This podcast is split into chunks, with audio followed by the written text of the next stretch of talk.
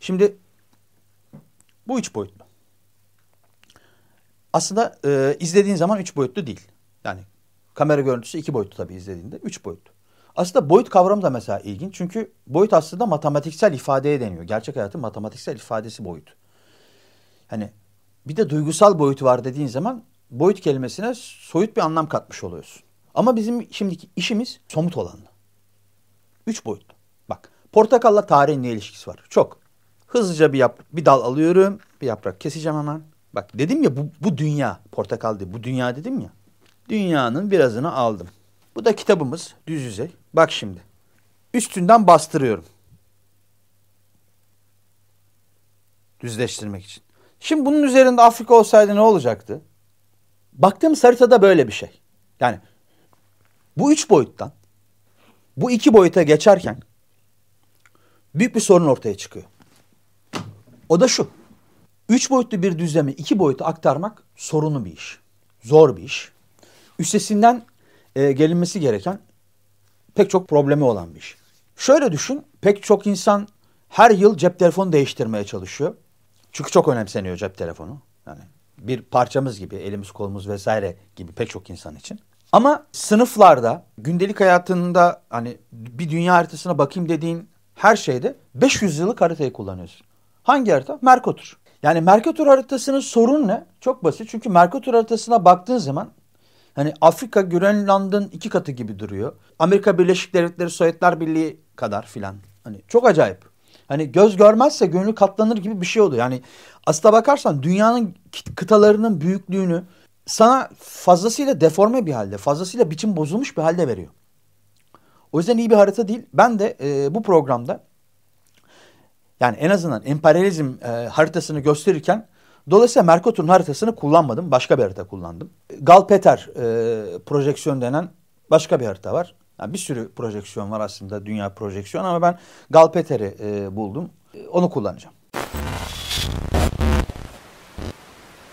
Tarihte sevmediğim taraf şu. Aslında tarihte sevmediğim taraf değil. Tarihin anlatımında sevmediğim taraf şu. Şöyle anlat. Yani olaylar oldu, bitti. Zaten çok eskiydi. Geride kaldı. Bugün sanki bunlar hiçbir şey olmamış gibi. Yani buradan da bize gelen bir miras yokmuş gibi devam ediyoruz. Olan biten ve artık eskide kalan sararmış fotoğraflar gibi yani anladın mı? Yani unutulmak istenen eski sevgililer, eski sevdikler falan gibi davranılan bir tuhaf bir alana dönüşmüş durumda. Ya da ilgi çekmek için yapılan bir takım soytarılıkların alanı. Genelden bahsediyorum tabii. Genel olarak hani gündelik hayata, insanların hayatına sunulandan bahsediyorum ben. Yoksa oturup da düzgün düzgün çalışan tarihçileri kastetmiyorum. Ama genelde hani senin ulaştığın kısım böyle bir kısım. Dolayısıyla iş böyle olduğu zaman koskocaman bir dünya tarihi, koskocaman bir insanlık tarihi, bugün içinde yaşadığımız durumla hiçbir ilgisi olmayan bambaşka bir hikayeymiş gibi duruyor. Yani aslında hiç oraya bakmamıza gerek yokmuş gibi duruyor. Tam da aslında onunla bugünü anlamamız gerekirken. Şimdi haritayı getirelim. Bu ne haritası? Tabii haritayı ben hazırladım. Yani bir takım e, sorunları olabilir. Mesela haritadaki yuvarlaklar aslında renklendiremediğim bölümleri işaret ediyor. Bazı şeyleri unutmuş da olabilirim.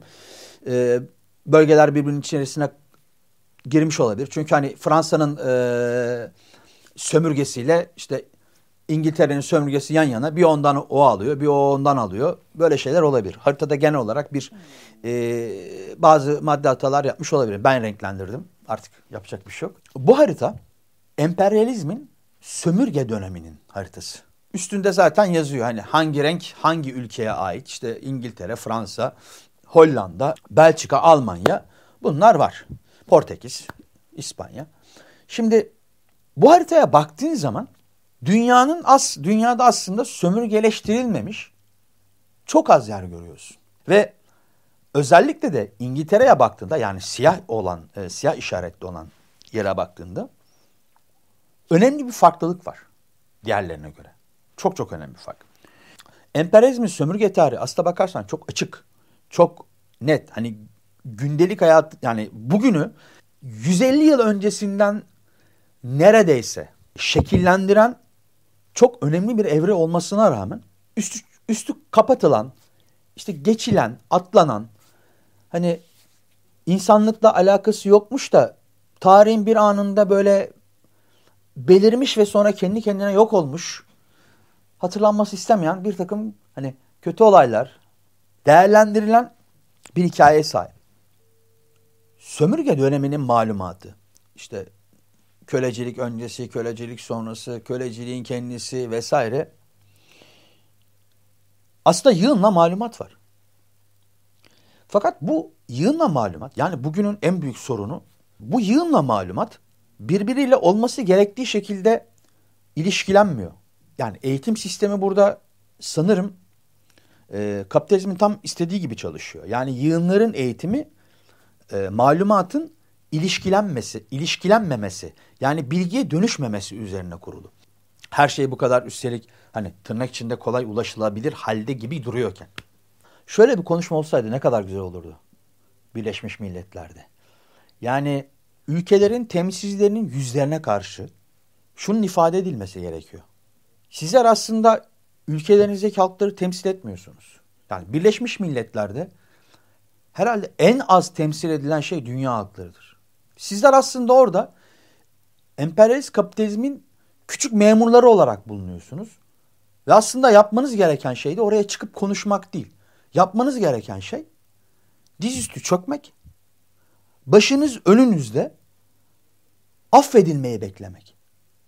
Çünkü Birleşmiş Milletler'deki e, ülkelerin çoğunluğunu temsilcisi aslında sadece temsilcisi değil.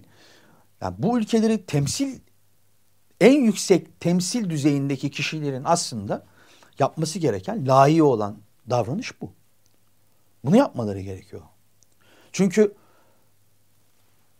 şu emperyalizm haritasıyla haritasının çünkü şu emperyalizmin haritasının hesabı verilmedi. Bu sömürgecilik haritasının hesabı verilmedi. Önce bu hesapla yüzleşmesi gerekir ülkelerin. Büyük değerler sarf etmeden, büyük ifadelerle ne kadar demokratik, işte e, insanlığın gelişimi için, işte ticaret ve bilmem ne vesaire için ne kadar çok büyük ve önemli roller e, oynadıklarını ifade etmeden önce dünya halklarından, dünya halkları tarafından affedilmeleri gerekiyor. Şimdi bu haritada görülmesi gereken asıl şey haritada sömürgeci ülkelerin dünyanın ne kadar çoğunu kapladığı değil sadece. Evet çoğunu sömürgeleştirmişler, köleleştirmişler ama bu değil. Sadece bu değil.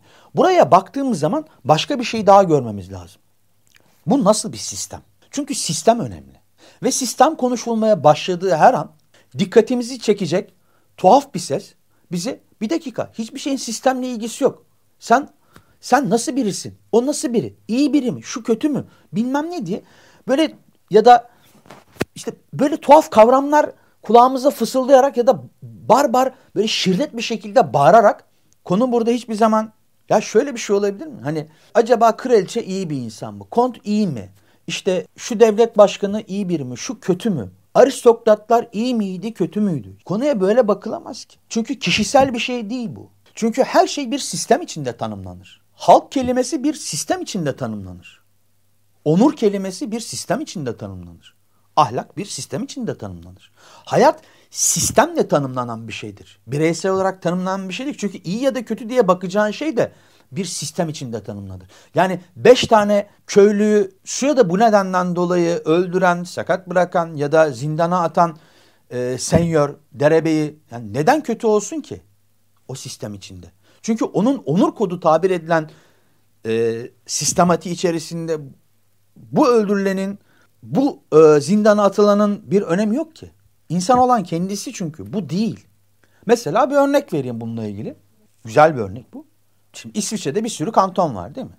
Mesela Cenevre Cumhuriyeti. Cenevre bu e, konfederasyon içinde önemli bir yere sahip. Adı Cumhuriyet. Şimdi Cumhuriyet ise şimdi adı Cumhuriyet olduğu zaman aklımıza ne gelebilir ki?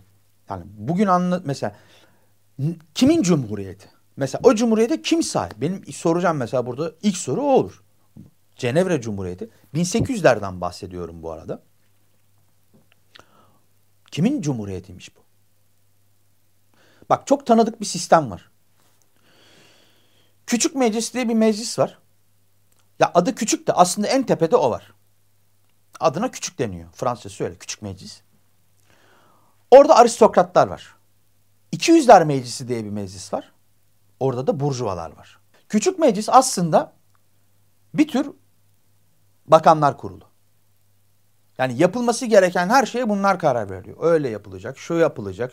İşte ticari konularda, yargı konusunda vesairede bütün alınması gereken kararları bunlar alıyorlar.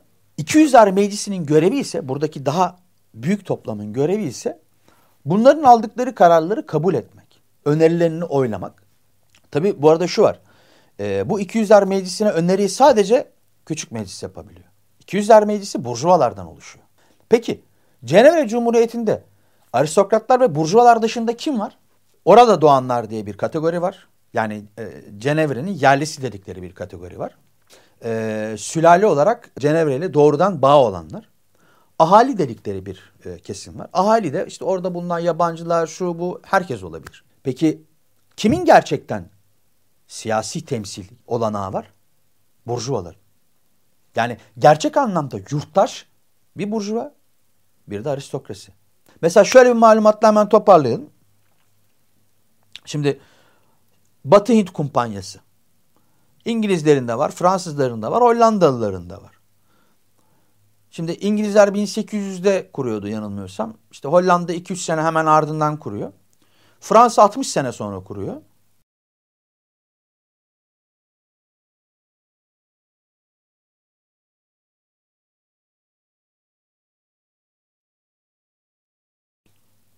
Diğer ikisi işte 100 yıl, 150 yıl ama İngiltere'nin yani Britanya İmparatorluğu'nun 250 yıl.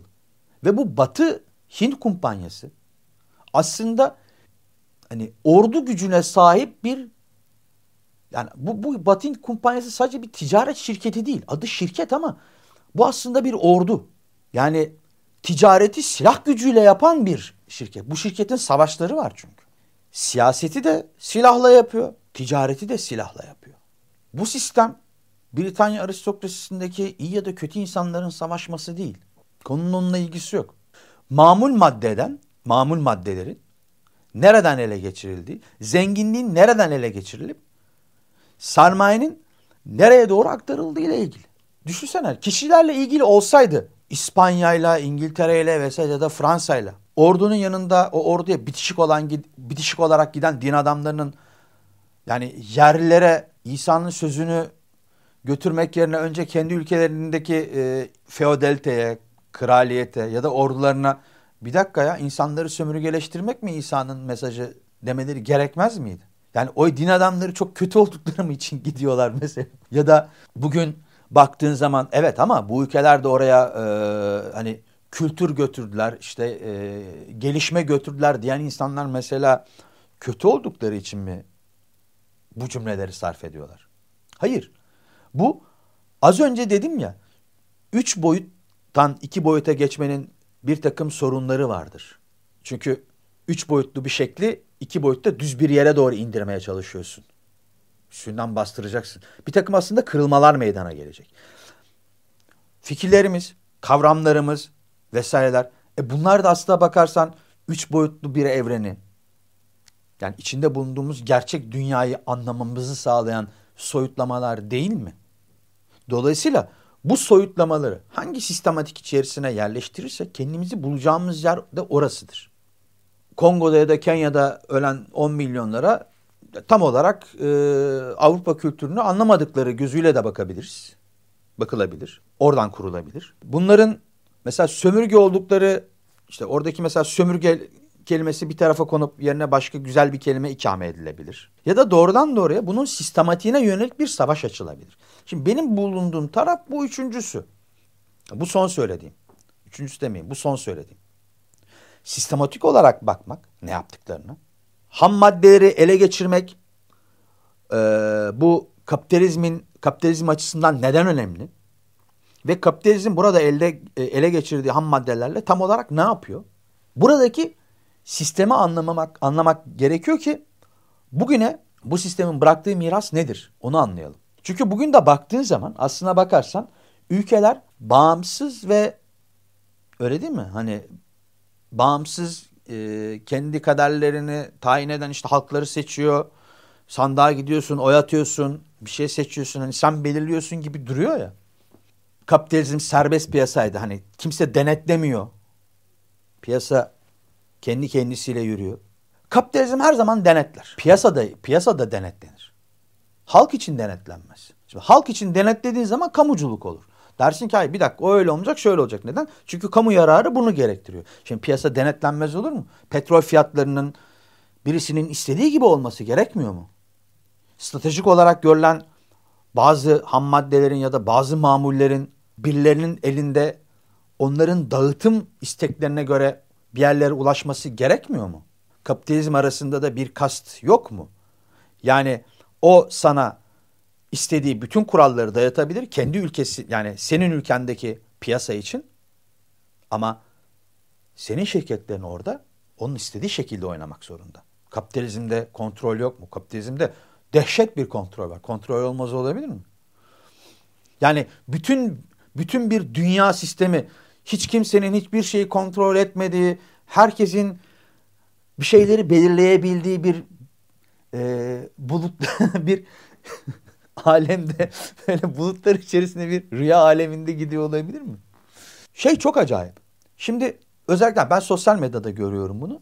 Yani çok takip etmiyorum ama yani çok takip etmesem bile sana ulaşıyor bir şekilde. Sosyal medya böyle bir şey. Birisi kalkıp şunu diyebiliyor mesela. Yani işte e, işine neşeyle gitmiyorsan, işte dans ederek gitmiyorsan başarılı olamazsın. Bu kişinin bunu söylemesinde bir sorun yok. O zaten hani tırnak içerisinde moda deyimiyle kariyerine müdür olarak başlamış. Yani bu lafları birilerinin söylemesinde gerçekten sorun yok. Hani sabah dörtte özel havuzumda yüzdükten sonra işime koşarak neşe içerisinde gidebilirim. Bunda sorun yok. Çünkü ben hayal aleminde değilim ki. Orada yaşıyorum yani onu yaşıyorum. O benim gerçeğim. Bunu işine böyle metrobüste, minibüste ezilerek giden bir saatte giden adama normal gelmesinde bir sorun var. Yani çünkü sana diyorlar ki bir dakika. Çok çalışacaksın, neşeli olacaksın. Yani çok büyük çabalar gösterirsen gerçeğime ulaşabilirsin. Yani sen hayal gör. Gerçeğin metrobüste ezilmek olsun. Hayaller dans ederek işe gitmek olacak. Sen hayale inan. Unut, unut. Unut. Kalabalığı unut. Ezilmeyi unut. Hayallerinle yaşa. Oluyor ya. Hani hayal ettiğin yerdesin. Hmm, bak sen. Hayal ettiğin. Şimdi o yüzden sistemin önemi var. Emperyalizm ve kapitalizm ayrı şeyler olarak görüldüğü müddetçe yani bir taraf özellikle de emperyalizm artık tarihte kalmış. Geçmiş olmuş. Hani toprak olmuş. Üzeri örtülmüş bir şey olarak görüldüğü müddetçe kapitalizmin bugünkü işlevinin anlaşılması mümkün değil. Yani Libya bugün ne halde anlamak mümkün olmaz. Suriye bugün ne halde anlamak mümkün olmaz. Orta Doğu neden böyle anlamak mümkün olmaz. Yani dünyada gerçekten ne paylaşımı yapıldığını, insanların hayatlarının nereye doğru evriltildiğini anlamak mümkün olmaz. Şimdi Cenevre Cumhuriyeti'nde halk iki tabakadan oluşuyor. Aristokratlar, burjuvalar. Ve sadece bunların siyasi temsiliyeti var. Kendi kendi ve tabii ki bu arada birbirleriyle siyaseten çatışıyorlar. Ama yanlış anlaşılmasın. Aşağıda yani siyasi temsil temsiliyet hakkı olmayanlar, onlu olmayanlar memnuniyetsizlik gösterdiği zaman ona karşı harika işbirliği yapıyorlar. Ya beraber yapıyorlar ya da memnuniyetsiz olanlara yani aslında halktan sayılmayanlara yanaşıp bak bak ne kadar kötü. Gel aa bir dakika. Gel onunla bir gel ona karşı bir şeyler yapalım diyorlar. Bugün de öyle değil mi? Yani dünyada kaç tane ülkenin meclisinde halk var? Türkiye değil, bütün dünyadan söylüyorum. Şimdi öğretmen, avukat, işsiz, balıkçı, tesisatçı, bir sürü. Meclisler kimlerden oluşuyor? Siyasi temsiliyetin var mı? Ben sana söyleyeyim. Yok. Bu var. Onun yanında onun gibi başka biri daha, daha var. Onun yanında onlar gibi başka biri daha var. Hadi birine ver. Seçip mutlu ol. Evine mutlu mutlu dönersin. Vatandaşlık görevinde yerine getirmiş olursun. Bak o var bir de. Vatandaşlık görevi. O yaptın. Hadi hadi hadi. Hadi evine git. Mutlu mutlu git. Mutlu mutlu. Bu sözde temsilciler farklı kavramlarla konuşuyorlar mı? Yani mesela herhangi bir tanesi kamu yararı diyor mesela. Ben size söyleyeyim diyemez. Çünkü kamu yararı ideolojik olarak ve siyaset olarak bir şey söylemek demektir. Bir yön tarif etmek demektir. Cız. Zararlı bir kavram onlar için. Aa bir dakika. Bunun bununla ne ilgisi? E işte çok anlatıyorum ya. İşte böyle ilgisi var. Cenevre Cumhuriyeti'ndeki burjuvalar aristokratları yenmiş ve aristokrasiden bazı şeyler miras almışlar. O ne? Bugün yaşadığımız şey. Çünkü şimdi bu miras kimi teknik değişiklikler geçirse bile işlev olarak hep aynı kalan bir miras. Miras konusunu açalım biraz. Değişiklik dediğimiz zaman aklımıza ne geliyor? Bir şey ortadan kalkıyor, yerine yeni bir şey geliyor. Ama aslında yapılar böyle değişmez. Ve tarihsel değişimler de böyle gerçekleşmiyor. Çünkü yeni eskiyle beraber kurulan ya da eskinin sistematiğini yeniden ve teknik olarak başka şekillerde yaratma şeklinde gerçekleşiyor. Değişim dendiği zaman bir şey ortadan kalkıyor, yeni bir şey oluyor. Böyle hep yeni bir şey olup duruyor. Yani hep yeni şeyler oluyor. Hayatımızda hep yenilikler oluyor. Hep değişimler gerçekleşiyor gibi bakıyoruz ya. Yapılar hiç öyle değişmiyor. Yapılar birbirlerine bir şeyler miras bırakarak gidiyor. Dönüşüyor. Başka bir şey haline gelmiyor belki. Yani o yapı evet yani baktığın zaman hani ortadan tarihsel olarak ortadan kalkmış gibi duruyor. Bazen gerçekten yapılarıyla da ortadan kalkabiliyor. Ama bir işleyiş bırakıyor. Yani aslına bakarsan yeni olan şey o işleyişin üzerine onu içererek inşa edilmiş oluyor. Örneğin Burjuvazi feodaliteden neyi miras almıştır diye bakarsak iki şey kesinlikle söyleyebiliriz. Bir tanesi vergi sistemi, diğeri de iş gücünün yönetimi. Vergi sistemi şöyle, dergilerde bazen oluyor. Vergi rekortmeni bilmem kim, vergi rekortmeni şu mu, vergi rekortmeni bu yıl şu mu olacak? Vergi rekortmeni, ve rekortmeni her zaman halktır. Vergiyi halk öder. Her zaman. Yani çünkü vergi gelirlerine bak, hani istatistik olarak dökelim bakalım kim daha çok vergi veriyor. Halk vergi verir. Yani diğeri niye vergi versin? Feodalitede vergi neyse ne anlam taşıyorsa burjuvazide de vergi olur. Çünkü işleyiş olarak bakmak lazım vergiye. Feodalitede de her şeyin vergisi vardı. Yani işte hani nefes almak dışında her şeyin vergisi vardır feodalitede. E, burjuvazide de var. Her şeyin vergisi var. Vergiyi ödemekle yükümlüsün ama karşılığında bir şey beklememekte ödevin oluyor. Yani vergi toplayan mekanizma olarak devletin yani siyasi yapının diyelim sana karşı hiçbir yükümlülüğü yok ama senin ona yükümlülüğün var. Ve aramızdan bazıları bu yükümlülüklerinden bazı şekilde kurtulabiliyorlar. Ve bunlar tabii ki çalışanlar değil. İş gücü yönetimi de öyledir mesela. Hasta olmak senin sorunun. Kaldığın ev senin sorunun. Ne yaptığın senin sorunun. Ama çalışman ve nasıl çalıştığın siyasi gücün sorunu. Bu benim sorunum. Sana karşı bir yükümlülüğü var mı? Yok. Şimdi elbette tarihte her zaman geçiş aşamaları olur. Yani geçiş aşamalarını farklı değerlendirmek lazım. Yani kapitalizmde geçiş aşamalarında aşağıya doğru yani hak tabakalarında aşağı hak, aşağı tabakalarda sermaye birikmesi olmuşsa bunun nedeni geçiş dönemidir. Bunun nedeni sermaye kapitalizmin işleyişi değildir. Ha 1940'larda daha önce de, de söylemiştim bir bölümde. Hani 1940'larda bak o şu, şu zengin olmuş, bu da at arabası sürüyormuş, o da bak büyümüş, bu da çiğ köfte satıyormuş. O 1940'ta olur. Bugün olması gerekecekse başka türlü bir meseledir. O bir geçiş. Çünkü tarihsel dönemler aynı zamanda geçiş de dönemleridir. Mesela bugün baktığın zaman dünya üzerinde kapitalizmin geldiği yerde bir aslında sanayi kapitalizmi modeli değil. Bir üretim kapitalizmi de değil. Bir finans kapitali. Yani aslında üretmemek daha karlı, daha üretmemenin daha karlı olduğu bir yer. Üretim maliyetini kısmanın en kolay yolda esnek çalışma modeli. Esnek çalışma modeli aslında bakarsan herhalde köleliğe en yakın biçimdir. Yani sömürge dönemindeki sömürgeleştirilen coğrafyalardaki çalışma metoduna da yöntemine de herhalde en yakın şeydir.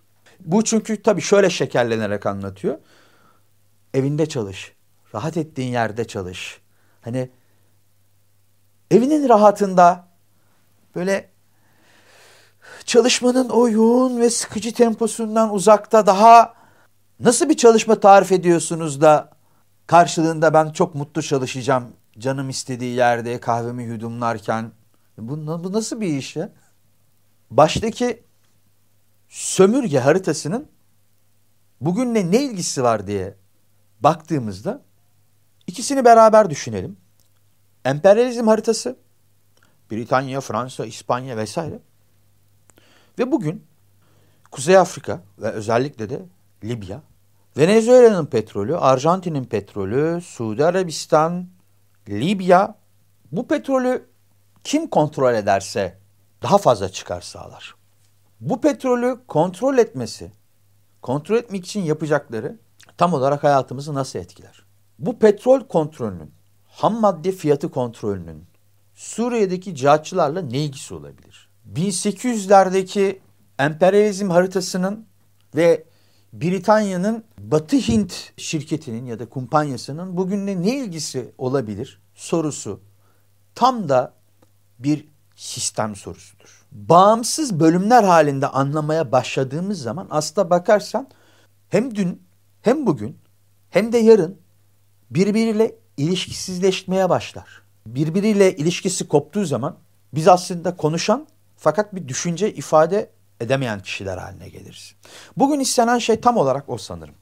Yani çok fazla konuşulsun, çok fazla yazılsın, her şeyin bombardımanı altında olalım ama hiçbir şey söylenmesin.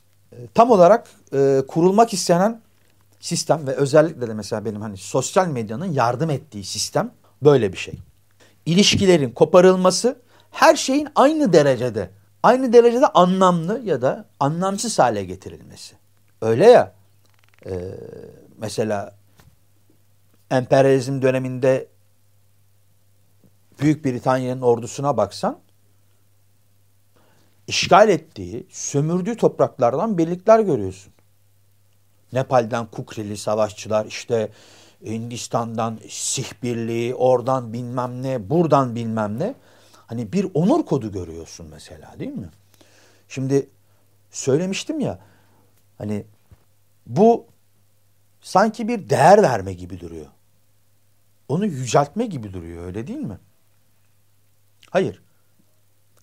Aslında bu kendine katma metodu. Kendisine katıyor. Soğuruyor. Ve bulunduğu alandan bulunduğu yerden koparıyor. Artık ona başka bir kimlik veriyor. Neden hep sistem sorunu? Aristokratlar, aristokratlar her dakika işte insanlık dışı işkenceler ve e, ya da burjuvalar işte her dakika işkence e, insanlık dışı işkenceler ve pislikler düşünen insanlar değil. Bah dinleyen, yüzen, spordan zevk alan, hatta aristokrasiden bahsedeceksek işte Latince ve e, eski Yunanca bilip hani antik çağ klasiklerini kendi dilinden okuyabilen insanlar. Otursak konuşsak severiz belki. Sistemin insanlarla bireysel olarak bir ilgisinin olmaması bu. Sistemin kimleri insan olarak tanımladığıyla alakalı. Kimleri birey olarak tanımladığıyla alakalı. Kimleri gözden çıkarılabilir? Kimleri gözden çıkarılabilirlerin başında gerçek idareciler, gerçek yöneticiler olarak tanımladığıyla alakalı. Sistem bireyle sadece bu şekilde ilgilenir. Özellikle de kapitalizm senin yalnız yaratılmış kendi iradesiyle yaşayan biriymişsin gibi kendini algılamanı isterken senin için bütün her şeyi kurmuş ve hazırlamış olarak bekliyordur. İnsanlığın büyük mirasıyla insanlığın suçlarının at başı gitmesinin nedeni de bu. Çünkü Filozoflar kendi işlerini görürler. Bilim adam, bilim insanları kendi işlerini görürler. İçlerindeki, içlerinde bulundukları sistemler başka bir iş görürler. Rousseau'yu, Diderot'u, ya da başka bir düşünürü okunur, okurken ya da şu ya da bu büyük besteciyi dinlerken ya da şu ya da bu yazarı okurken çağının nasıl bir tanığı olduğunu, yaşadığı anı nasıl yansıttığıyla ilgilenme nedenimiz de bu aslında. Nasıl algılıyor içinde bulunduğu dünyayı ve bu algısını bize nasıl iletiyor? Dolayısıyla tarihi sadece hani şu olay olmuş, şu olay bitmiş, arkasından da bu olay olmuş, o da onu yenmiş.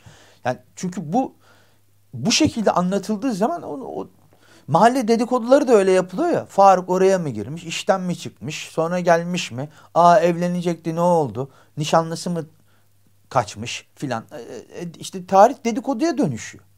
Yani olaylar şöyle oldu, böyle oldu dediğin zaman, olaylarla anlattığın zaman tarih bir dedikodudan başka ne olabilir ki?